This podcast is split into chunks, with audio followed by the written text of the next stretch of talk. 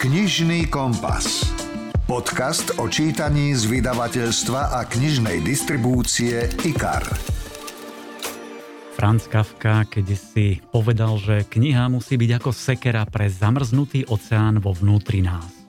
Ja som si istý, že medzi dnešnými typmi nájdete takú knihu. Jedna, hneď tá prvá, bude dokonca taká, že sa z nej absolútne roztopíte dojme vás, rozcíti a dotkne sa vášho srdca takým spôsobom, ako ste už dávno nezažili.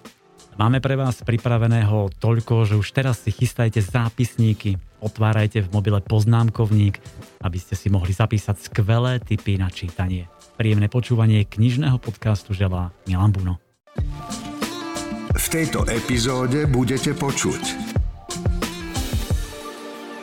Rozhovor so športovým moderátorom a komentátorom Števom Ajzelem o silnom príbehu Umenie pretekať v daždi. Legendárny Enzo Ferrari, teraz nemyslím toho Cíka, ale, ale legendárneho šéfa týmu z Maranela, on bol autorom myšlienky, že profesionálny pilot by nemal mať deti, lebo že vraj každé dieťa spomaluje o sekundu na kolo, čo je priepastný samozrejme rozdiel. Špeciálne vám sa prihovoria a svoje knihy predstavia americký autor Gard Stein, autorka novej fantasy série L.D. Lapinsky, švédsky krimi autor Mattias Edvardson a young adult autorka Natalie Williamsonová. Predstavíme vám tri príbehy od Umberta Eka. Silný príbeh Kam zmizla Rebeka nás zavedie do Osvienčimu počas druhej svetovej vojny. Pre deti máme Robinsona Crusoa aj slony, čo šli na návštevu. A úrivky z kníh prečítajú Matej Lando, Judita Hansman či Vraj Smutný. IKAR. Čítanie pre celú rodinu. Toto je kniha, ktorá ma absolútne dostala. Bol som dojatý, slzy na krajičku, usmieval som sa, vychutnával som si od prvej po poslednú stranu. Volá sa Umenie pretekať v daždi od amerického autora Garta Steina.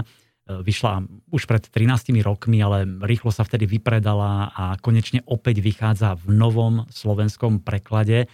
Jej úspech bol naozaj obrovský. Preložili ju do 38 jazykov, predalo sa vyše 6 miliónov kusov a kniha sa držala v rebríčku bestsellerov The New York Times rekordných 156 týždňov. To sú neuveriteľné 3 roky.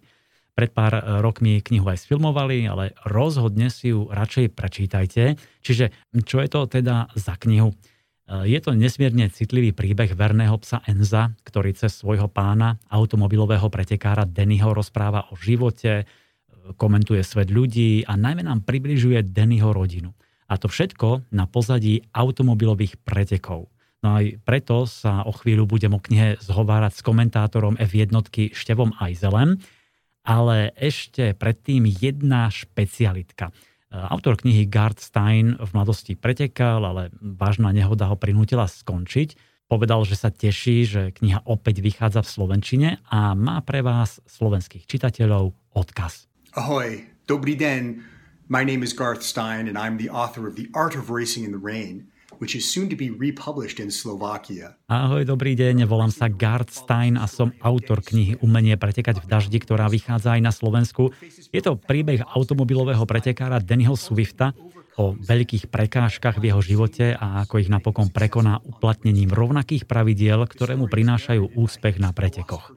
Tento príbeh nám rozpráva jeho filozoficky založený pes Enzo, ktorý je posadnutý palcami stojacimi oproti ostatným prstom, e, čiže ako človek, aby mohol uchopiť veci alebo šoférovať. A tiež je presvedčený, že sa v ďalšom živote znovu narodí, tento raz ako človek. Kniha Umenie pretekať v daždi už vyšla v 38 jazykoch a na jej základe bol nakrútený aj film, takže ľudia sa zoznámili s príbehom Enza a užívali si jeho spoločnosť. Dúfam teda, že si ju užijete aj vy. Ak sa vám postavy v mojej knihe budú páčiť, pokojne ma kontaktujte cez moju webovú stránku guardstein.com a pošlite mi e-mail s vašim názorom. Zatiaľ vám želám šťastný a zdravý rok 2021 a posielam srdečné pozdravy z môjho domova tu v meste Seattle. Dovidenia. And best wishes to you from me here in Seattle. Dovidenia. Rozhovor zo zákulisia kníh. Umenie pretekať v daždi neuvláda každý, to sa mi celkom aj pekne rímuje. V maličku ho majú najmä profesionálni pretekári. No a aj preto sa budem e, teraz o knihe rozprávať so Števom Ajzolem, športovým komentátorom, moderátorom, najmä F1. Ahoj Števo. Ahoj, ďakujem za pozvanie do tohto úžasného podcastu. Števo, my sa poznáme už dlhé roky, ešte kedy si v rádiu OK sme spolu robili a ja teda viem o tebe veľa a vlastne aj viacero dôvodov, prečo som ťa zavolal. Poprvé viem, že miluješ knihy, rád čítaš.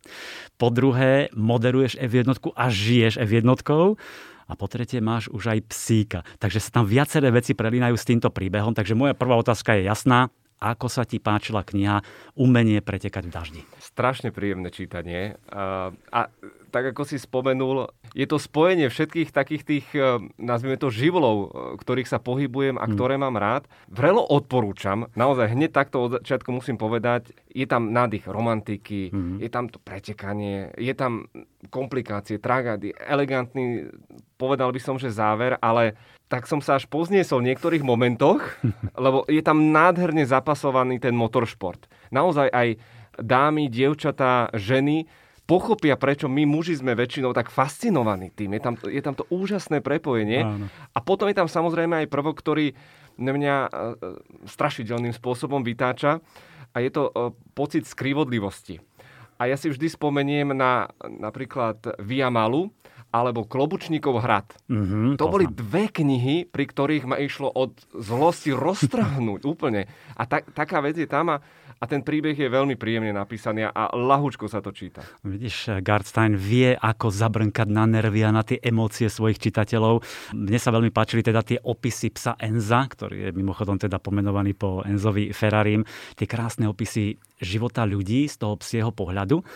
Myslím, že psíčkar to bude milovať tieto pasáže a e, ja viem teda, že ty máš psíka, ktorého si dlho nemal a dokonca si sa bál psov. Ako to je? Povedz mi. Toto je, toto moji známi, moji blízki ľudia, keď zistili, tak len, len e, klopkali si na čelo, že ako sa toto mohlo stať. Ja som vyženil psíka, čili, e, strašne podarenú výpetku. Ja som sa totiž bál psov. Začalo to v detstve nejakými nehodami. Proste stalo sa. A, mm. A my sme mali e, s touto ríšou taký, taký e, veľmi ako vzťah, že dištančný by som povedal. A, a dnes Čili so mnou spáva v posteli. No, ale to, čo som chcel povedať, je, že aj opäť knihy mi otvorili oči. Napríklad ja som pomerne neskoro pred asi rokom a pol na dovolenke čítal Jacka Londona. To bol genius. Ano. Ako on dokázal písať presne z pohľadu zvierat a hneď som si na to spomenul práve pri tejto knižke Umenie pretekať v daždi, lebo my naozaj dospeláci netušíme a často pozeráme či už na tie malinké deti alebo zvieratá, čo si asi tak myslí. No a Enzo vám to pekne povysvetľuje. Čiže si to aj úplne inak teraz vnímal, keď už si psíčka, úplne, ako keby si to možno úplne, čítal pred 5 rokmi? Úplne, úplne mm. naozaj a, a v tomto ďakujem Jackovi Londonovi za jeho geniálne diela. Oni tam spolu uh, pozerajú často F1 jednotku, Denis Enzom, Pozeráš aj ty s tým svojim psíkom? ja nepozerám, lebo ju komentujem, no. ale, ale zo záznamu, keď si pozrieme, Čili je zase ignorantka, to je aristokratický Aha, pes, sa nebude s tým akože zdržiavať, ale, ale je to jeden z najzábavnejších kotrmelcov môjho života. No, nepozeráš s ňou ešte, ale možno budeš čo skoro pozerávať, alebo už pozerávaš a možno bude s tebou spolu komentovať tvoj syn. Máš koľko, štvormesačného? 4 mesiace má malý mm, Miško, Miško. A volá sa Michael a mnohí ľudia si myslia, že som ho pomenoval po Michailovi Šumachovi Schumacherovi, ah. čo nie je celkom pravda, ale, ale je, to, je to vtipné, no. že to tak vyšlo. Každý si môže myslieť čokoľvek, samozrejme. No a uh, uvidíme. Začína teraz žavotať pomaličky, začína vydávať rôzne zvuky, tak vždy tak spíšnem, že mm, výborne rezonuješ, dobre, dobre, dobrá melódia hlasu, takže teším, tešíme sa z toho veľmi. Možno o pár rokov budete spolu komentovať. Inak uh, v tej knihe sú veľmi pútavé uh, popisy tých pretekov, ktoré pozeral Denis uh, Enzom. Uh, Enzo veľmi pozorne uh, počúval a v jednej pasáži tam píše, že je úplne úžasný zážitok sledovať tie preteky z kamery, ktorá je umiestnená umiestnená v kokpite. Ja keď som kedysi pozeral preteky, tak to boli vždy prestry, hej, na celý okruh z auta a tak ďalej.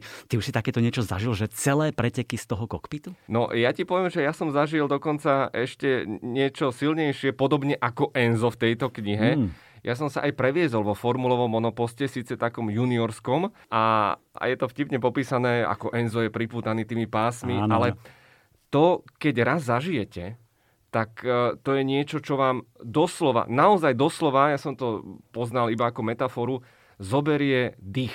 Prvýkrát, keď som sa rozbehol, alebo Štofiro si, keď ma v rally aute viezol, ja som strátil na 5 sekúnd dých, ja som uh-huh. až sa zlakol z tej, z tej úžasnej rýchlosti, z toho zrýchlenia, respektíve zbrzdenia.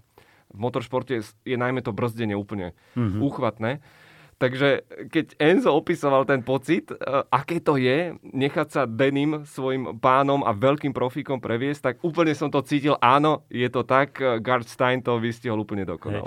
Ty sa vtedy viezol ako spolujazdec, alebo si dokonca sám? Ja som sám pilotoval dokonca takú juniorskú wow. formulu, no a dokonca som mal aj hodiny v 160 hej. Asi tak meter a pol od vodidel som skončil, videl som poistnú zmluvu pred hlavou, všetko, už som sa lúčil, epita, všetko pripravené. Nie je to, naozaj, v televízii vyzerá ten motoršport e, strašne jednoducho. Hmm.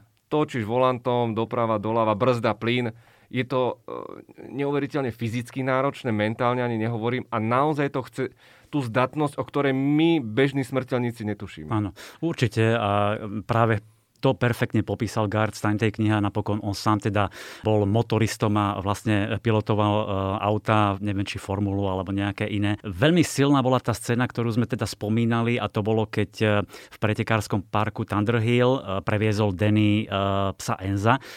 Ja som sa pri niektorých tých vetách, pasážach úplne uškrnal ako, ako taký blázon, ako bolo to, bolo to čosi úžasné. Treba to určite zažiť. A je tam aj viacero takých drobných postrehov, typov z toho motoristického sveta, ktoré sa dajú perfektne adaptovať aj na ten bežný život. Skvele to vedel popísať. Raz robili taký výskum e, s nejakými mikrokamerami, kde analyzovali oči a pohľad jazdca. Aha. A práve to je v tej knihe spomenuté, že v bežnej premávke my ideme na kryžovatku, sústredíme sa na najbližšiu zákrutu, ale tí e, piloti F1 alebo majstri Aha. motoršportu e, sa fokusujú už na tú ďalšiu zákrutu pohľadom. Čiže e, to je aj fyziologicky na úplne inom princípe a, a to sú tie detaily, ktoré oddelujú tých absolútnych šampiónov od šoféra bežnej premávky. Presne, inak toto sú tie veci, ktoré mňa tam bavili ako nefanúšika F1, ktorý to sem tam pozrie v telke, ale nie som taký borec ako ty alebo ďalší, ktorí to sledujú. A presne som si to tu teraz vyhľadal. On tam píše, že auto ide tam, kam smerujú pretekárové oči, alebo hovorí, že uspieš, ak dokážeš predvídať. Čiže je to naozaj tak? Jednoznačne, to poznáme aj z bežnej premávky. A, a potom tretia vec je, a máme ju v názve, umenie pretekať v daždi. Mm. To je niečo, čo si nevieme predstaviť. Možno sme zažili nejaký aquaplaning, niečo do nejakej veľkej mláky sme, sme to prebehli v relatívne vysokej rýchlosti, ale pre mňa sú to kaskadéry. To, čo predvádzajú tí blázni, e, ja som išiel 230 na rovinke, a vrešťal som rozkošou, ale, ale zažil som aj, aj tú naozaj tú desivú chvíľku, teraz e, cítil som, že chýba mi prilnavosť na pneumatikách, mm-hmm. cítil som sa na suchu ako na lade. A neviem si predstaviť, aké to musí byť v daždi, keď vy idete absolútnu hranič, hraničnú situáciu a hľadáte ten správny balans, že tu idem na maxime a tu už ma chytia hodiny. Mm-hmm. Takže to je to čaro celého toho motoršportu a, a Gardstein bolo krásne cítiť, že má svoje skúsenosti a predáva to tou ľudskou formou a preto opakujem, že to spojenie ešte s tým Enzom, celý ten rodinný príbeh je, je vlastne komplexnou emóciou, ktorú táto kniha prináša. Mm-hmm. Určite a presne aj tieto detaily z toho motoristického športu vôbec neotravujú, alebo že by zaťažovali toho bežného čitateľa. Práve naopak, že to osviežuje celý ten, celý ten príbeh. Je tam viacero zaujímavých um, citátov, myšlienok, povedzme, Automobilový pretekár musí byť sebec, aj rodina je na druhom mieste. Ty sa pohybuješ ve jednotke, je to tak? Je to na 99% tak. Hmm.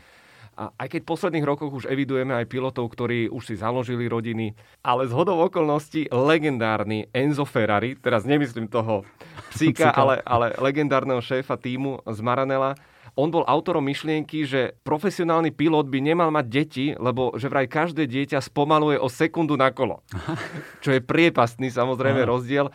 Môžem povedať, že nie je to celkom tak v realite, ale aj v uplynulej sezóne sme boli svedkami hororovej nehody Romena Grožána, čo tam skoro uhorel z hodou on má tri deti a neviem si predstaviť ja podobnú situáciu, ale O pilotoch sa často hovorí, že sú to poloblázni, ktorí keď si dajú tú prílbu, tak proste žijú v paralelnom vesmíre. Mm-hmm. A niečo na tom rozhodne bude, ale je určite pravda, že väčšina pilotov sú single, bez nejakých záväzkov v minulosti samozrejme to riziko bolo oveľa väčšie, takže tam boli aj všetky tie ostatné neresti, Áno. ktoré k tomu patrili. Aj. Keď teraz to o tom rozprávaš, tak hneď si spomínam na tie príbehy, ako som ho čítal a naozaj tam bolo všetko perfektne vybalansované. E, Denny tiež hrával videohry e, pretekárske. Robia toto aj jazdci F1, že si povedzme nacvičia niektoré, ja neviem, trasy, trate, alebo si skúšajú ten postreh, tú koncentráciu? Určite áno, ale v tomto smere už e, tie technológie sú na takej úrovni, že každý tím má profi simulátor, s ramenami, pohybujúce, mm-hmm. preťaženia, pretože všetky tieto konzoly sú vlastne statické. Nevieš tam nacvičiť mm. tie Gčka, ale napríklad keď vyskúšaš už virtuálnu realitu, tak to je tiež zážitok e, úplne, úplne úžasný, ale moderné technológie, e, technológie brutálne pomáhajú. Aha. Čiže keď je doma, môže si zahrať takúto videohru, ale potom asi niekde tam padoku alebo niekde majú určite, tieto... Určite to využijú, keď idú na nový okruh, kde ešte nejazdili mm-hmm. a mhm. väčšinou to v tých moderných hrách už býva. Mimochodom je to alchymia, naskenovať to, celú tú trať, to sú opäť 100 tisícové investície. A pomôže mu to s tým memorovaním. Mm-hmm. Aká zákruta, kde, čo, čo pôjde, ale skutočne títo profici potrebujú len pár kôl, aby sa zoznámili s traťou. Ale toto ma zaujalo, čo hovoríš, lebo si spomínam v tej knihe, ako Denny prišiel na ten okruh a on si ho prešiel pešo, neviem, či aj nie dvakrát alebo trikrát, proste sledoval každú jednu priehlbinku, jamku, aké je to zakrivenie teraz, e, ako to ide hore dolu, čiže naozaj to takto funguje, že musíš poznať každý ten centimeter? Presne tak. A som rád za takéto detaily, že, že sú sprístupnené bežným čitateľom a v tomto bol napríklad geniálny a spomínaní sú v knižke veľmi nenápadne, veľmi prirodzene, či už Arton Sena alebo Michael Schumacher. A, a hovorilo sa, že, že oni dvaja z hodov okolností, bol iný pilot, e, ktorých poznal Eddie Irvine, že ja som bol makač, ja som bol talent, ja som poznal každý meter trate. Mm-hmm. Ale títo dvaja, tí poznali každý milimeter. A to bol ten rozdiel, lebo v profesionálnom motoršporte, ja som to tak interne si nazval, že rozhodujú tzv. magické dve desatiny sekundy. To je to, čo oddeluje šampióna od rýchleho jazdca. Mm-hmm. Pretože tie rozdiely už sú naozaj, naozaj minimálne a niektorí, tí výnimoční jazdci, to proste majú, netušíš, je to proste super schopnosť. Nejdem to zveličovať, ale jednoducho je to tak a poznáme to od iných pilotov, ktorí boli druhý, tretí, štvrtý a po, oni, dnes máš tie telemetrie. Dnes si vytlačíš dáta na, vieš, na tisícinu, všetko mm-hmm. presne a tí, nazvime ich slabší piloti, vždy tak len uh, si povzdychlia, že to ako toto urobil. Ako tam dokázali ísť rýchlejšie, keď ja už som to nedokázal. Mm-hmm. Áno, to majú asi aj tí spomínaní, ktorí si hovoril Schumacher, Senna, bol tam tuším Barrichello spomínaný a ďalší. Barrichello bol presne taká tá poctivá dvojka, ale teraz máš Luisa Hamiltona, máš Maxa Verstappena, Fernanda Alonso, Kimiho Raikkonena. To sú, to sú tie, tie super talenty, ktoré, už len dopoviem tú stručnú myšlienku, že naozaj to nie je len o točení volantom.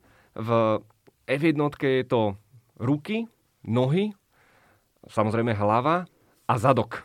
Pretože zadkom vnímate tú Aha. trať, aj nerovnosti, preťaženia, idem príliš rýchlo, príliš pomaly, kde sú tie hranice. A to je vraj veľmi nízko nad, nad zemou. Áno, áno, áno.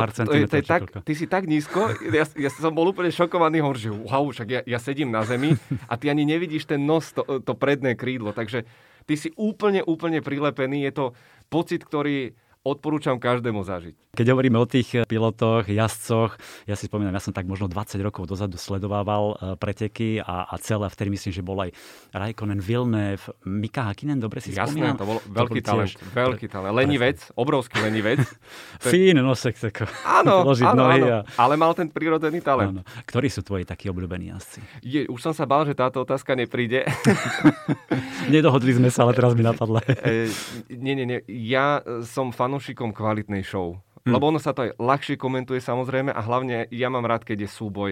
A nech je tam aj kontroverzia a nech si to piloti rozdajú na trati. A kto vyhrá, mne je naozaj šumafúk. Mm. Mnohí mi neveria, ale ja to mám ešte z mladosti, aj keď som hrával futbal, potom neskôr komentoval futbal. Ja mám také vnútorné tlačidlo, ktoré len si cvaknem mm-hmm. A nemám problém. Úplne, len si to užívam aj ako komentátor. Toto je podľa mňa perfektné. Ako moderátor musíš mať nejaký ten trošku nadhľad a vedieť sa odosobniť. Ale ty sa aj stretol s mnohými jazdcami, tak spomeň aspoň niektorých alebo nejaký super zážitok. Teraz si ma zaskočil trošku, no, lebo, le, lebo prvýkrát, keď som bol v tom pedoku F1, čo je vlastne taký ten noblesný svet, uzavretá e, dedinôčka na každom okruhu, tak ja som bol jak Alenka v ríši divov. Mm-hmm. Lebo zrazu tí piloti okolo mňa chodili a ešte večer mamina sa ma pýtala, s kým si sa odfotil? Že mami, že s nikým. že, že ja som bol z toho tak... tak Taký uveličený, že a, si sa zabudol odfotiť, hej? Áno, zabudol. Až potom na, na ďalších návštevách a, a začal som zbierať ich prílby, také repliky a tie sa mi podarilo podpísať, dať už Kimiu Raikkonenovi, Fernandovi Alonsovi, teraz Charlesovi Leclercovi a dokonca Louisovi Hamiltonovi, ktorý je obrovskou celebritou v tomto svete, má vlastného ochrankára, niekedy aj dvoch. On, on žije takým pustovným životom, on sa zašíva, vyhýba sa ľuďom, je mhm. dosť hamblivý, čo by človek nepovedal, keď sleduje napríklad jeho sociálne siete a jeho, jeho aktivity. A tam som mal veľké šťastie, že cez toho ochrankára som sa dostal a tú prílbu som mu podal. Aha, tak to potom o pár rokov, keď predáš, tak... Trezore schované na utajenom mieste. Dobre, nebudem viac e, vyzvedať. E, ale keď si spomenul ten e, pedok, myslím, že Denny tam píše o tom, že ako ho nabíja energiou, čiže naozaj to tak funguje, že v tom pedoku to je samostatný život úplne však. Určite áno. A, a tam v tých dávnych, lepších časoch e, to bolo plné ľudí, plné celebrít. A, a teraz som si spomenul asi na najväčší zážitok, ktorý som no, mal. Daj. Stretol som Davida Hazelofa. Aj som sa s odfotil. Prišiel na svojom uh, kitovi? Uh, práve, že nie, dokonca vyzeral aj triezvy, ale, ale bol strašne v pohode. A dokonca urobili sme aj rozhovor vtedy a hovorí mu, to bolo pred pretekmi, že môžem sa zastaviť aj po pretekoch. Bolo to v Monze z hodou mm-hmm. okolností. Takže tam po pretekoch sa navalia tí tifózy, 10 tisíce fanúšikov na, na tú, po to pódium, na cieľovú rovinku a neuveríš, ale asi 30 metrov vpredu mi Hazelhoff kýval, že tu som, môžeme robiť rozhovor. Strašne milé a, a ocenujem takýchto mega profikov. Je, ja ho zbožňujem, akože keď sme pozerávali Kita, Jasné. potom Baywatch veľmi nie, ale akože Michael Knight a Knight Rider, to bola paráda. Že? To je kultovka. Ja, ja, no, možno si pozriem, keď prídem domov. Keď hovoríme už o tých uh, jazdcoch, Denny tam spomína, alebo teda Enzo skôr aj Ayrtona Senu, ktorú aj my spomenuli, ale hovoril, že Ayrton Sena nemusel zomrieť, že mohol vyviaznúť zostanúť živý a zdravý. Tuším, to bolo vtedy v Imole však. Trošku priblíž pre tých našich poslucháčov, ktorí veľmi nevedia. A prečo mohol ah, prežiť? Je to stále veľmi citlivá téma, lebo Ayrton Senna bol obrovská osobnosť, kontroverzný pilot a milovala ho celá Brazília. Hmm. Strašne chudobná Brazília. Ak ste nevideli dokument Sena, tak odporúčam, aj keď je trošku príliš glorifikovaný. On by bol určite aj brazilským prezidentom, on bol, on bol takou osobnosťou. A ja na ten deň nikdy nezabudnem, pretože eh, my sme doma sedeli v obývačke 1. mája 1994 mm-hmm. a oslavovali sme moje 10. narodeniny. A v goloch, bodoch, sekundách zrazu prišla táto správa a, a celá obývačka onemela. Si to pamätám na ten pocit, že zomrel niekto, niekto veľmi významný. Mm. No a e, stala sa nehoda v zákrute, ktorá bola nebezpečná, na ktorú celé roky upozorňovali e, mnohí piloti zakrutá Tamburelo, ktorá má tú nevýhodu, že hneď vedľa nej ide vlastne rieka. Takže nevedeli tam oni rozšíriť tú, tú bezpečnostnú výbehovú zónu. No a to, čo sa stalo, je vlastne záhadou dodnes, že prečo Ayrton Senna stratil kontrolu nad svojim Williamsom. Podľa všetkého sa stalo to, že sa mu rozpadla tyč riadenia, ktorú Adrian Newby, ktorý mimochodom konštruktér e, napísal geniálnu knihu Ako postaviť monopost Áno. F1, vrelo, vrelo odporúčam aj v Slovenčine, tak on, on e, priznal, že to bol naozaj nekvalitný materiál, ale tým nárazom sa vlastne poškodili aj dôkazy. Čiže hm. my tú pravdu dodnes nepoznáme. Eh, skončilo to tým, že vlastne tá tyč riadenia nakoniec, nakoniec prepichla, eh, zasiahla hlavu Ayrtona Senu, takže on bol svojím spôsobom na mieste mŕtvy, aj keď sa to nemohlo oznámiť, lebo keď pilot zomrie na trati, tak sú z toho obrovské právne konsekvencie a teda. A, teda, a presne to tam inak píše Gardstein. Ja že... som bol mm-hmm. úplne ako, po, neprezraďme všetko, ale sú tam také vychytávky, ktoré poznajú len znalci, a niekto by si povedal, že á, pán spisovateľ si dorobil, dotvoril si Áno. do príbehu, ale nie, faktograficky všetko sedí, overujem. Takže e, odporúčame umenie pretekať daždi. A jedna tá línia sa páči, alebo bude páčiť podľa mňa hlavne ženám a to je tá silná linka s Dennyho manželkou Evou alebo Eve, ktorá mala ten vzťah Genzovi spočiatku taký odťažitý, taký opatrný možno ako ty zo svojho čili spočiatku. Určite ale pritom eh, ten Enzo vlastne cítil už na začiatku, ešte kým to aj prístroje nejako nepotvrdili, že čo si má na mozgu, nebudem viac prezrádzať, ale potom sa ten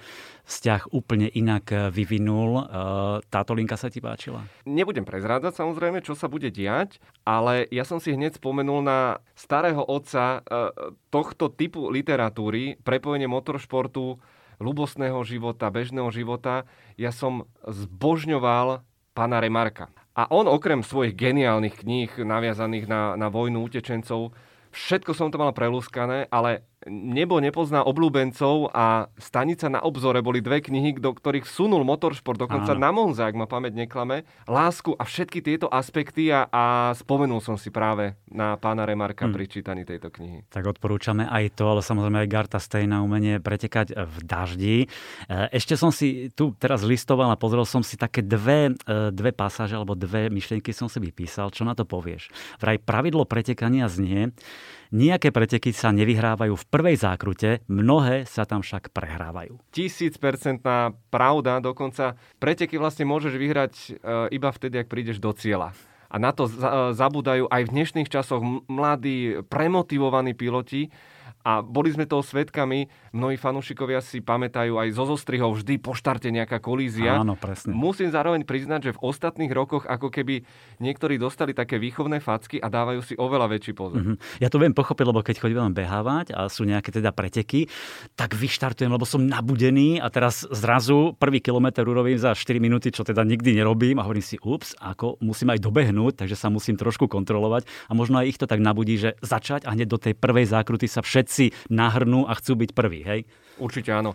Niektorí si myslia, takto, sú trate, pri ktorých je ten štart kľúčový, lebo nedá sa tam dobre predbiehať, napríklad v Monaku konkrétne, uh-huh. alebo na iných mestských tratiach, je to, je to pomerne náročné. Takže oni si myslia, že toto je moja jediná šanca v živote. Môže sa stať, že je nejaký mladík, ktorý vyšla mu kvalifikácia, je vysoko a zrazu cíti, a čo keby som išiel ešte vyššie. Takže Niekedy je to blbá náhoda, nehoda, lebo taký je život, ale občas sa stane, že tá obrovská dávka motivácie môže spôsobiť hrozivé nehody. Mm-hmm. Keď už hovoríš o tých okruhoch, ten celý príbeh sa končí v Imole, v Taliansku. Ty máš ktorý okruh najradšej? No, mal som tu čest e, niekoľko navštíviť a, a zmapovať aj, aj fanúšikom zo zákulisia. Neskutočné je Monako. No. To, je, to je wow, to je niečo, to, to musíte Mestský zažiť. okruh, to treba, áno, to určite. A pred dvomi rokmi som si cvakol výlet do Abu Dhabi, nočné preteky, takisto to má svoje čaro, ale ja som e, starý klasik, e, pre mňa je srdcovka Hungaroring, pretože komentoval som prvé preteky práve na Hungaroringu a nádherná trať s nádherným prostredím vlastne v kopcoch je, je rakúsky Red Bull Ring. Aha. To je krásne. Tam naozaj ideš popri diálnici a zrazu zbadáš nádhernú trať v kopci, strašne strmý kopec, to televízia skresluje. Občas sa tam ešte aj kravy pásli. Má to fakt e, fantastickú atmosféru. Tak odporúčame možno, keď sa to trošku uvoľní v tejto koronakríze, tak e, vlastne sezóna sa začína o pár dní, nie? Koncom 28. marca, marca v Bahrajne. Už Bahrajne. odpočítavame dni, hodiny. Dobre, takže zase ťa budeme počuť, ako komentuješ, moderuješ a, a približuješ nám preteky. Števo, ty žiješ tým športom, tým, tými automobilovými pretekmi, moderuješ prenosy, komentuješ, predávaš vlastný merch, aj si si tu priniesol tú svoju čiapku, šiltovku. Boák sa to vyslovuje tam, čo je napísané? Áno, áno, áno. Čo to je Boák vlastne? No to je, to je veľká vtipnosť. to je hláška, ktorá patrí Kimimu Rajkonenovi, aj Sebastian Vettel to používal a, a hlavne v severských krajinách to je vlastne zamyslenie sa pilota, keď dostane otázku, tak povie, že boah, ako naši hovoria, tak určite. Áno. Tak uh, Kimi Raikkonen s tým svojim lenivým, dajte mi všetci pokoj, leave me alone, I know what to do, tak on má takéto boah, také povzdychnutie si. A je to v komunite veľmi, veľmi populárne. Boah. To, to už trošku znie ako slovenské iné áno, slovičko, áno. hej. No, čiže vlastne predávaš aj tento merch, máš vlastný podcast a tiež YouTube kanál Ice King e, TV s Pepom Králom uh-huh. a e, profil na Instagrame, kde je nejakých 27 tisíc followerov. Žiješ niečím iným, ako je v jednotkou? je to obrovská vášeň, nebudem klamať ale stále číslo jeden je rodina, zdravie, to, to, je, to je bez pochyby. A je veľmi dôležité si manažovať ten život a mm. formula ma v tomto uh, naučila uh, mnohé vychytávky, ale áno, priznávam, je to totálna srdcovka a, a strašne si to užívam a som vďačný za to, za to publikum, pretože nikdy by som to nepovedal, aká to môže byť vlastne čerpacia stanica energie. Hmm. A, a tá fanúšikovská komunita na Slovensku, neviem, či to bolo aj tým socializmom, je, je strašne taká vášnivá, taká oduš- tak vážia si to tí ľudia a, a, a veľmi si to užívajú a, a ja spolu s nimi. Mm-hmm. Inak je to vidieť na tých sociálnych sieťach, ako reagujú na tie tvoje fotografie, videjka alebo na tie podcasty, čiže naozaj uh, ľudia to milujú a milujú to vlastne, ako to, ako to robíš. Uh, inak ten autor knihy sme spomínali, uh, že v mladosti pretekal, potom kde boli nejaké vážne zranenia, musel skončiť. Ty si sa už raz previezol Vedel by si predstaviť, že by si pretekal, že by si odjazdil nejakú jednu sezóničku? No už som starý cap. Teraz si zober, že s motokárami začínajú 4-5 ročné deti, mm. čo, je, čo je crazy na počutie a zároveň je to neuveriteľne drahé. To všetci rodičia, ktorí to prevádzkujú, tak, tak vedia. Z hodou okolností F1 vždy bol taký ten šport kvázi pre bohatých. Z hodou mm-hmm. okolností aj Ayrton Senna bol z bohatej rodiny, vďaka čomu sa do tej F1 dostal. A sú samozrejme výnimky, ktoré potom majú svoje o to silnejšie publikum, ale je to finančne náročné, ale pozri sa, ja som známy napríklad tým, a všetci to vedia, najmä moja manželka, že mne sa strašne veľa sníva. Každú noc ja mám 2-3 živé sny, takže snívanie povolené, ale je pravda, že po narodení synčeka neviem, či by som takto riskoval. Lebo je to určite, má to v sebe ten esprit rizika veľkého. No dobre, keď ho spomínaš, tak uh, Miško, keby sa rozhodol potom pretekať 3, 4, 5 ročný na tých motokárach, budeš zakazovať? Ja, Milan, ja neviem, ne, ne, nechajme to tak. Ešte, ak, máš čas, áno, ale už treba nad tým hej, ako hej, hej. pouvažovať. No, no hlavne nech uh, robí a nájde niečo, čo ho čo ho bude baviť a ja mu budem maximálne nápomocný. Tak to má byť od správneho rodiča, milujúceho. A keď už hovoríme o tom jazdení, keď jazdíš bežne po meste, po, po diálnici, tak e, sprbia ťa trochu ruky, vôbec. by si pri... Nie? Vôbec, vôbec. Bezpečne, ja tak podľa pravidel, ja ako treba. Veľmi nudný uh, šofér, niekedy aj spoločník, ale ja, uh, pre mňa dlhé roky bolo šoferovanie dokonca otravou, čistou stratou času. Mm-hmm. A keď som robil ešte v televízii, ja som si neskutočne užíval, že som bol vozený, pretože som si mohol čítať. O mne vedeli aj, aj, aj v Markíze všetci kameramani, že akú knihu alebo časopis vyťahnem. Ja som si v kuse čítal a teraz v posledných rokoch to zachránili podcasty. Ja už som prestal rádio počúvať občas len devín, nejakú vážnu hudbu, Áno. do pohodičky a v podcasty mi idú neustále. Počúvaš aj náš? Tomu ver. A hlavne knižný podcast počas kočikovania. To je fantázia. No dúfam, že ti dáme ešte veľa skvelých typov.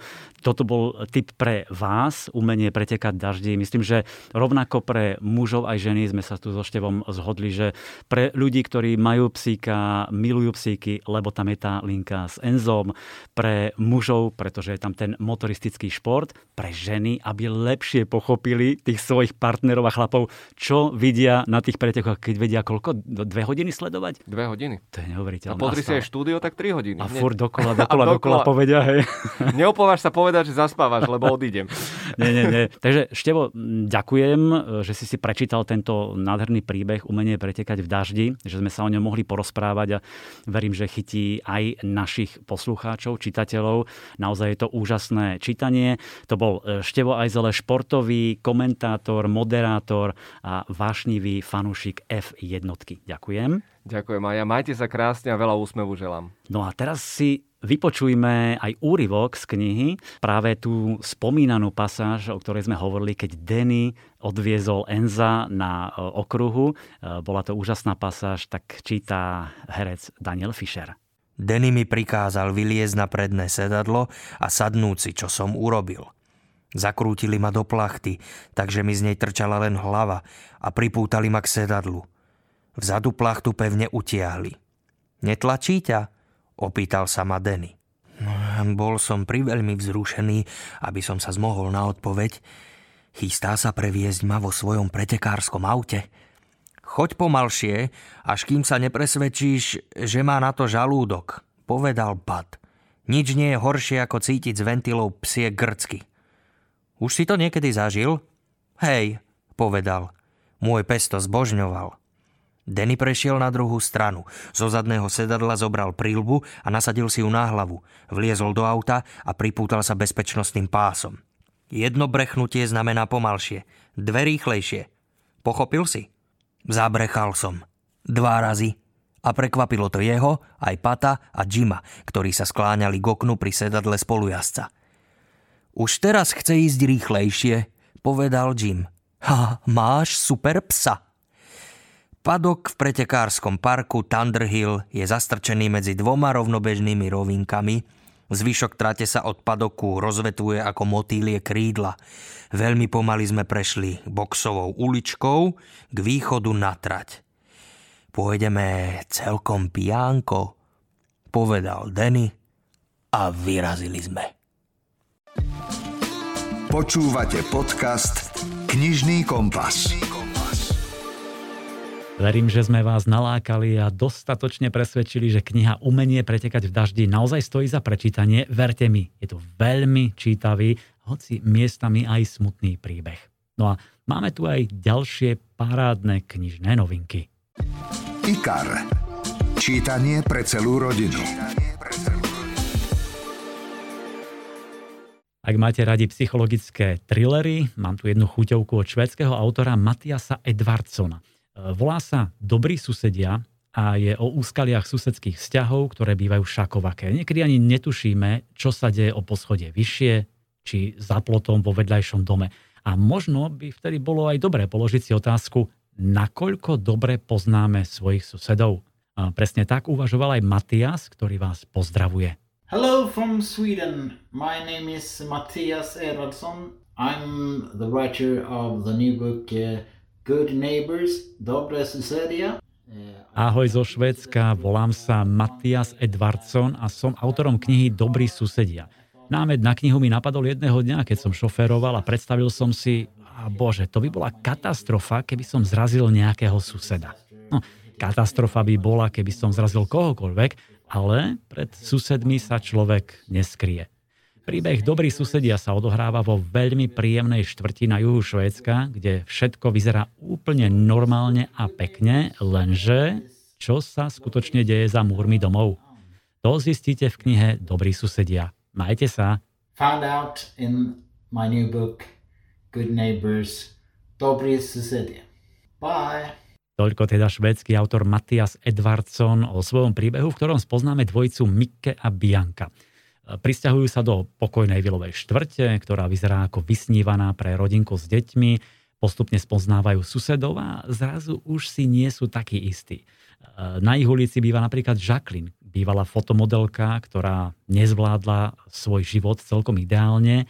Ďalší dom patrí Olovi, ktorý sa lieči z psychických následkov lúpežného prepadnutia a je doslova posadnutý ochranou a bezpečnosťou vilovej štvrte um, nie úplne štandardní sú aj penzisti Gunbrit a Ake, ktorí až nepríjemne ostražito sledujú celú ulicu. No a prichádzame k tomu zvratu, ktorý naznačil aj Matias. Bianku pred jej vlastným domom zrazí auto a všetko nasvedčuje tomu, že sa stala obeťou tragickej nehody. No bola to naozaj nehoda, alebo je za tým čosi viac? Mike má silný cit pre spravodlivosť a nemôže to samozrejme nechať tak. No čo ak sa bude musieť uchyliť k násiliu, aby tú spravodlivosť aj dosiahol. Hm. Treba uznať, že Matias Edvardson sa vie pohrávať s čitateľmi, vie perfektne vystihnúť nepokojnú, až, až takú plazivú nepohodu, nervozitu, z ktorej vám brní hlava a máte chuť neustále sa obzerať je majstrom vo vykreslení napätia na malom priestore, v rodine, v jednotlivých vzťahoch a pritom dokáže na pozadí poukazovať na rôzne súčasné spoločenské problémy. E, Matias v úvode tej knihy píše, že ide o fikciu, e, o vymyslený príbeh, no občas máte pocit, ako by opisoval reálne situácie. E, krásne ukazuje tú silu klamstiev, ktoré mávajú katastrofálne dôsledky, poukazuje na zväčšujúci sa strach z druhých, z cudzích ľudí, našu podozrievavosť, venuje sa uzavretým komunitám, ktoré si akoby vytvorili vlastný svet. Matias, bravo, veľmi silný a pútavý príbeh s názvom Dobrí susedia.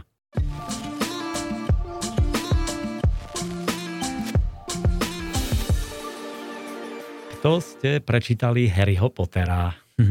a možno nie raz, prípadne aj videli filmy. Však no, asi je nás takých veľa, tak teraz pozor – je tu nová fantasy séria, ktorú si zamilujete. Volá sa Cestovná agentúra Tajné svety. Práve vyšiel prvý diel a autorkou je sympatická LD Lapinsky. Hi Slovak readers. I'm LD Lipinski and I'm the author of The Strange Worlds Travel Agency. Ahoj slovenskí čitatelia, som Eldy Lapinsky a som autorkou knižky Cestovná agentúra Tajné svety. Veľmi sa teším, že si ju aj vy budete môcť prečítať. Som rada, že budete môcť spolu s Flick a Jonathanom zažívať dobrodružstva na ich cestách po magickom multiverze, po ktorom cestujú v čarovných kufroch. Len čo do nejakého nastúpia, prepraví ich do iného sveta. Dúfam, že aj moja kniha vás prenesie do vzrušujúceho sveta a snáď sa mi ozvete a že sa vám čoskoro znova prihovorím. Verím, že cestovná agentúra Tajné svety sa bude páčiť každému. Ďakujem a do skorého videnia. So I hope everyone enjoys the Strange Worlds Travel Agency. Thank you and I'll see you soon. Povedala LD Lapinsky a ani za svet mi nechcela prezradiť, čo znamenajú tie iniciálky LD v jej mene, ale to vôbec nevadí, pretože jej kniha je fantastická, napínavá, dobrodružná a po jej dočítaní sa nebudete vedieť dočkať ďalšej časti. Hlavnou hrdinkou je teda 12-ročná Flick Hudsonová, ktorú príjmu do tajnosvedského spolku.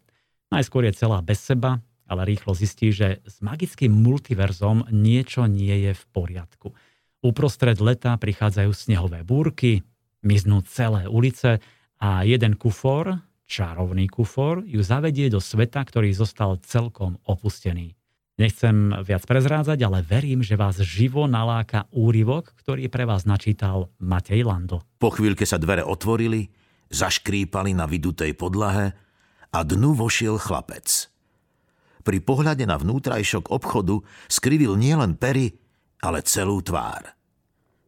Jonathan zdvihol zrak ponad okraj románu a so záujmom sledoval návštevníka. Eh, obzeral sa chlapec. Toto asi nie je obchod s počítačovými hrami však? Jonathan siahol do vrecka na saku a vytiahol maličkú lupu. Bola z bronzu a mala hrubú sklennú šošovku. Hodil ju chlapcovi, ktorý ju neisto chytil. Na čo je toto? Chlapec sa zamračil a zdvihol lupu k tvári. Čo by som mal vidieť? Funguje to vôbec? Všetko je rozmazané. Vrátil lupu na stôl. Čo je toto za obchod? Jonathan vzdychol, vzal lupu a strčil si ju zasa do vrecka. Nestačilo pozrieť na štít nad výkladom. Sme cestovná agentúra. Chlapec si otvrkol.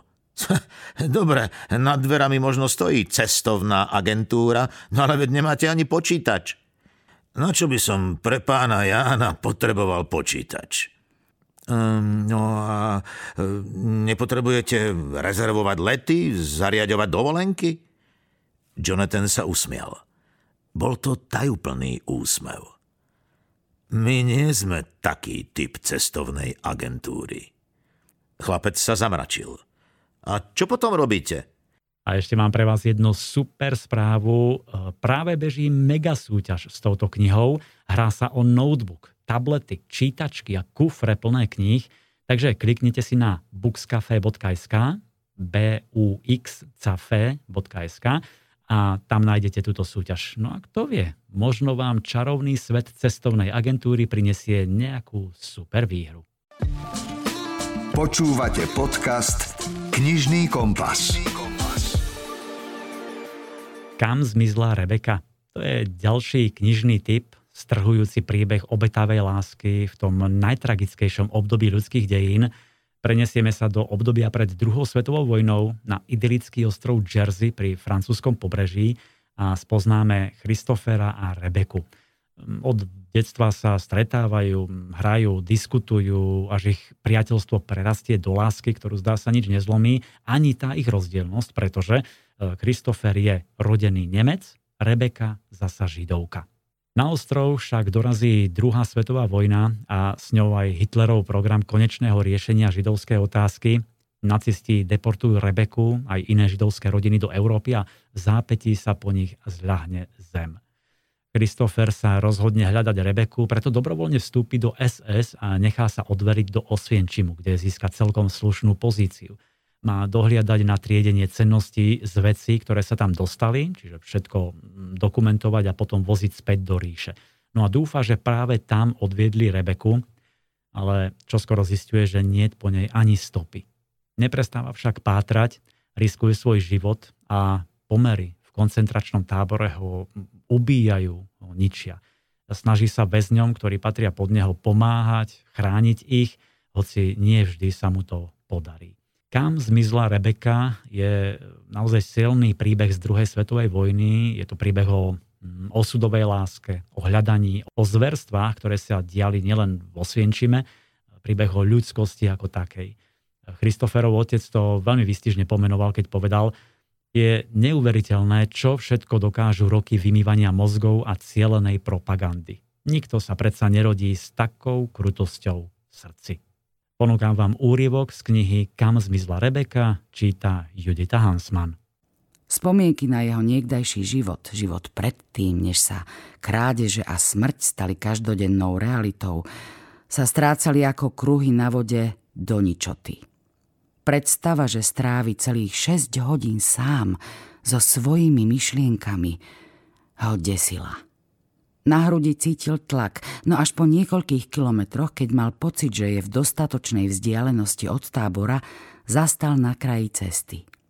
Vypol motor a obklopilo ho ticho. Jediný zvuk, ktorý počul, bol jeho vlastný dých, zrýchlený a chrapľavý. Všetko bolo sivé nebo, zem, holé stromy, aj uniforma na jeho tele. Sadol si späť do auta, namáhavo dýchal, odháňal neodbitné spomienky a obrazy. Usiloval sa myslieť na Rebeku a vybaviť si jej tvár, zúfalo uveriť tomu, že môže byť nažive. Myslel na otca a sestru. Znova naštartoval. Ulice Berlína boli rušné, čisté a v dokonalom poriadku. Nevidel nejakých ubožiakov tlačiacich káry naložené lupom. Neboli tam krematóriá. Z tehlového komína nestúpal k nebu čierny dym. Tábor bol vzdialený tisícky svetov a predsa iba ten mu pripadal skutočný. To, čo videl okolo seba, bola fasáda – Zaparkoval pred budovou, v ktorej sídlilo ústredie SS a gestapa. Joli. Knihy pre mladých. Pohodová young adult romantika s názvom Pravidlá sú na to, aby sa porušovali od Natalie Williamsonovej. Je to pekná oddychovka, taký feel good príbeh s romantickou linkou, ktorá sa vám rozhodne zapáči. Hlavná hrdinka, 18-ročná Amber, žije len s mamou a nie je to veru medlízať. Jej mama totiž skáče zo vzťahu do vzťahu a Amber si doteraz každého jej frajera obľúbila. Vybudovala si s ním aj jeho rodinou pekný vzťah, lenže po každom maminom rozchode ju čakalo sklamanie. A tak si Amber vytvorila zoznam pravidiel, ktoré bude dodržiavať stoj čo stoj, majú jej zabezpečiť, že sa už nikdy nebude citovo viazať, ale potom sa nasťahujú ku Kevinovi, maminmu novému partnerovi a všetko sa skomplikuje. Kevinová dcéra Kami sa tvári ako jej priateľka, no zďaleka to tak nie je. Jej kamarát Jordan, mimochodom najpriťažlivejší chlapec v škole a školská basketbalová hviezda, sa zasa stále objaví v tej najnevhodnejšej chvíli a trávi s nimi priveľa času. Amber však trvá na svojom, zásadovosť je jediná cesta, ako predísť zlomenému srdcu vždy, keď si mama zbalí kufre. No, čím dlhšie žijú spolu v jednej domácnosti, tým viac ju láka pravidlá porušiť. A možno by to tentokrát stálo za to. Joli novinka Pravidlá sú na to, aby sa porušovali je veľmi milý príbeh, ktorý tak trošku zažívame mnohí. E, neraz nás niektoré veci a situácie hm, zrania, rozplačú, dostanú do úzkých a tak si vo svojom vnútri vytvárame akési pravidlá, ako sa týmto okamihom vyhnúť. Je to akoby spôsob sebaobrany proti prípadným stratám. A presne takto cítila aj Amber a možno vás bude spočiatku štvať, iritovať, no postupne sa jej postava krásne vyvíja a vy mnohé pochopíte. Určite si obľúbite Amberinu najlepšiu priateľku Hanach alebo pohodiaka Ryana, ktorý má vždy zásobu sladkosti. Raz si na raňajky dal napríklad veľké balenie arašidových lentiliek. No samozrejme Jordan vám sadne, ale mnohí si asi najviac obľúbite Buffy. Je to fenka nemeckého vlčiaka, ktorá je úžasná. Amber ju našla priviazanú k stromu pri obchode s chovateľskými potrebami a odvtedy sa stala stredobodom jej života a najmä takým pevným oporným bodom. Takže ak máte chuť na oddychovku, je tu nový príbeh od Natalie Williamsonovej. Hi everyone, I'm Natalie Williamson, author of Rules Are Meant to Break. Ahoj všetci, som Natalie Williamson, autorka knihy Pravidlá sú na to, aby sa porušovali. Som veľmi rada, že už tento týždeň si budete môcť prečítať moju knihu. Minulý rok som nemohla veľmi cestovať so svojou rodinou, takže predstava, že moja kniha sa dostane cez polovicu sveta až k vám, je fakt úžasná. Dúfam, že sa vám bude páčiť, že sa máte fajn a že v týchto čudných časoch čítate veľa dobrých kníh. Ďakujem, že čítate enjoying lots of good books in these weird times. Um, and thank you so much for reading. Stonožka. Knižná kamoška pre všetky deti. Teraz mám pre vás tri parádne typy od Stonožky, kamošky všetkých detí. Prvou je klasika v novom vydaní. V sérii Ilustrovaná svetová klasika vyšli už knihy ako Tajná záhrada či e, Vietor vo vrbách a teraz pribudol slávny Robinson Crusoe, vyše 220 strán, ktorých autorom je Daniel Defoe, to isto viete, ale nádherne tento príbeh ilustroval Robert Inkpen. Je to austrálsky knižný dizajnér, ktorý ilustroval mnohé svetoznáme diela ako Peter Pan, Ostrov pokladov, kniha džungli, Dickensova Vianočná koleda a teraz aj vzrušujúce dobrodružstvo najznámejšieho stroskotanca na svete. Inkpen získal za svoje ilustrátorské majstrovstvo aj medailu Hansa Christiana Andersena a tiež ho vyznamenali rádom Austrálie. No, túto knihu určite poznáte. Prchky mladík Robinson Crusoe príliš nepočúva rady rodičov, utečie na more, no hneď na prvej plavbe sa jeho loď potopí počas silnej búrky, zajmú ho tureckí piráti a predajú do otroctva. Napriek tomu sa nezdáva, verí v lepší život, ale najväčšou skúškou je okamih, keď stroskotá na opustenom ostrove a musí sa o seba postarať a umne využívať dostupné zdroje. Kniha Robinson Crusoe vyšla poprvý raz v roku 1719, čiže už vyše 300 rokov môžete s ním prežívať jeho dobrodružstva a teraz teda vyšiel tento kultový príbeh aj v špeciálnom ilustrovanom vydaní pre mladých čitateľov. Počúvate podcast Knižný kompas. Meno Umberto Eco asi nemusím ani predstavovať. Talianský autor svetoznámych hitov ako Meno Ruže, Fugoltovo kývadlo, ale aj Pražský cintorín či Nulté číslo. E, Eka vnímame najmä ako románopisca, autora pre dospelých, ale práve v týchto dňoch vyšla jeho kniha pre deti. Volá sa Tri príbehy a detskému čitateľovi veľmi zrozumiteľne vysvetľuje, ako chápať e, zásadné problémy našej spoločnosti. Eko to robí veľmi citlivo, pútavo. Dotýka sa takých tém ako hrozba atomovej jadrovej vojny, objavovanie vesmíru či ohrozenie životného prostredia. Čiže e, témy, ktoré sú stále aktuálne, hoci tie príbehy vznikli niekedy v 60. rokoch, a to v spolupráci s jeho priateľom, maliarom Eugeniom Karmim. Myslím teda, že ideálna knižka, ktorú si môžete čítať spolu so svojimi deťmi, možno od tých 6-7 rokov, sú to také príbehy o ľudskosti, ohľadu plnosti, tolerancii. Eh, sú to také, ako by, by som to nazval, bajky, ktoré nádherne dotvoril ilustráciami práve spomínaný Karmy. No a navyše to celé vo vynikajúcom preklade Stanislava Vala, ktorý mi veľmi rád povedal o troch príbehoch Umberta Eka, pár zaujímavostí. Tie prvé dva, Bomba a Generál a traja kozmonauti vyšli už v roku 1966, takže ak si uvážite ich tému, tak Umberto Eco bol maximálne jasnozrivý spisovateľ, mysliteľ, filozof a mňa fascinovali všetky tri, keď som sa k ním dostal.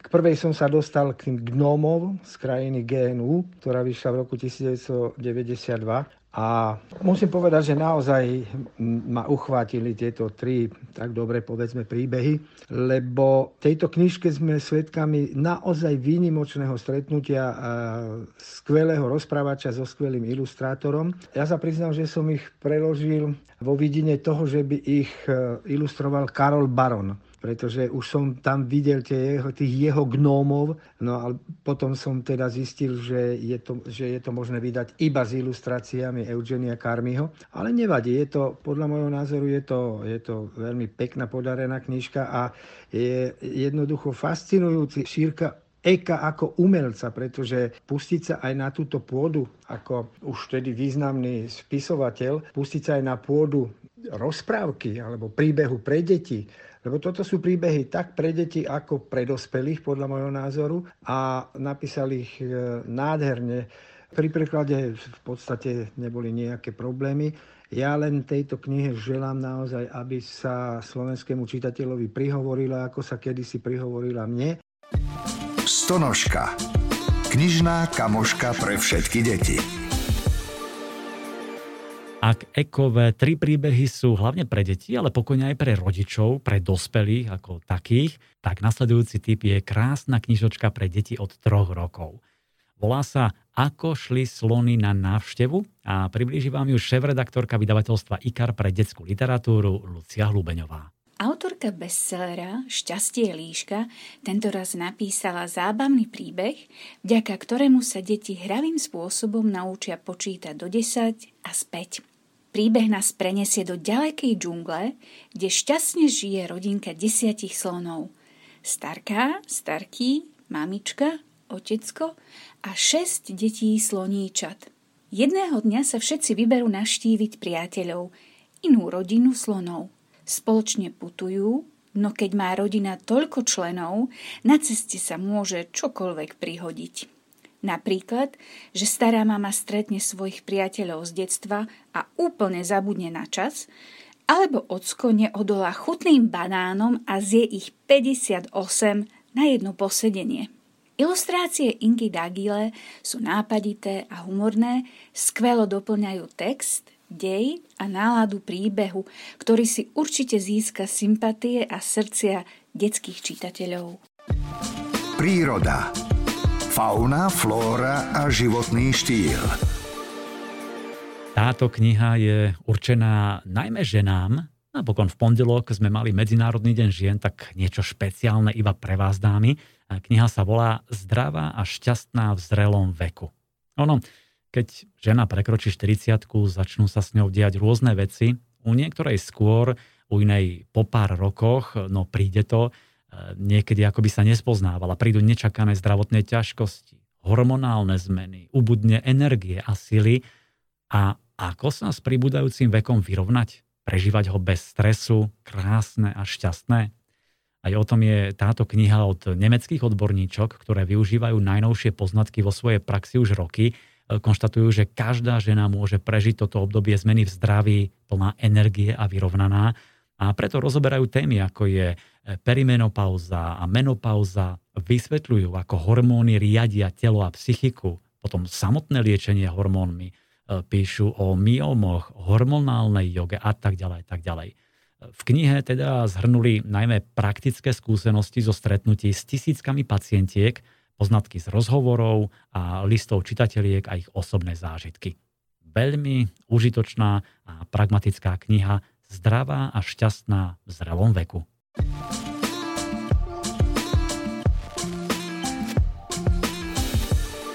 No a na záver som si nechal krimi lahôdku od slovenského autora, ktorá vyšla ako audiokniha. E, ja osobne som si veľmi obľúbil detektívky Václava Nojera. Možno ste čítali, ja neviem, Krkavčí súd, Vražda s pridanou hodnotou, Tiene minulosti alebo Prekliaté dedičstvo. No ale nedávno vyšla jeho detektívka Nenapravený omyl ako audiokniha, ktorá má takmer 10 hodín a skvele ju načítal Juraj Smutný. Na audiolibrix.sk má výborné hodnotenie, blíži sa k maximu 5 hviezdičiek a opäť sa v tomto príbehu stretávame s inšpektorom Ledeckým, je tam samozrejme mladý Jakub Korejs či Fero Machrák. No a vrahov omyl, tak ako aj vlastne hovorí názov tejto knihy, rozbieha rutinné vyšetrovanie vraždy na jednom bratislavskom gymnáziu. Detektívy z oddelenia vražd preverujú podľa zabehnutého vzorca všetky možnosti, modus operandi a štatistiky hovoria svoje, takých prípadov je na Slovensku viac, ale ide naozaj o samostatný prípad alebo o vyčíňanie monštra v ľudskej koži. Všetko ukazuje na to, že obeď nie je jediná. Mám pre vás úryvok z audioknihy Václava Nojera Nenapravený omyl práve vo chvíli, keď sa vrah chystá zautočiť. Číta Juraj Smutný. Podpetky doklopkali k dverám kabinetu. Už nebolo pochyb. Jeho obeď dorazila na miesto. Nemala ani potuchy, že práve vstúpila do pasce, ktorú jej tu nastražil. Zachytil jej dých ako sa ponáhľala po schodoch a štrnganie kľúčov. Chvíľku nevedela nájsť ten pravý. Mal pocit, že to trvá väčnosť. Konečne počul, ako odomkla a vstúpila dnu. Nesmel váhať. Nemala dôvod zdržať sa v kabinete dlho. Postavil sa a vyšiel z kabínky. Pozorne načúval, či nezačuje na chodbe ešte niekoho iného. Nič. Vytiahol nôž. Klasickú vyskakovačku, Dýku s dlhou, silnou a prekvapivo ostrou čepeľou. Ešte včera si ju nabrúsil. Po špičkách vyliezol zo svojho úkrytu von. Bol rozhodnutý nedať jej šancu. Je mladá a silná a napriek nožu si nemôže dovoliť s ňou zápasiť. V boji o život by ho mohla poraziť. Hoci nechcel, musel pripustiť, že je nielen nižší, ale zrejme aj fyzicky slabší ako ona. Musí teda vojsť a okamžite bez varovania zautočiť. Prudko a smrteľne. Zostane jej pár prchavých okamihov života a tie mu budú stačiť. Naposledy sa rozhľadol po chodbe. Nikde nikto. S neuveriteľne vzrušujúcim pocitom a zvláštnym úsmevom na perách sa načiahol po kľúčke.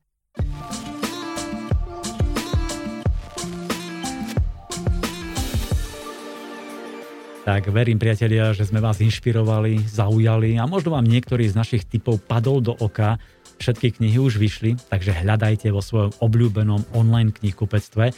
No a o dva týždne sme tu s ďalšou ponukou knižných typov. Dovtedy sa majte krásne, všetko dobré želá Milan Buno. Počúvate podcast Knižný kompas.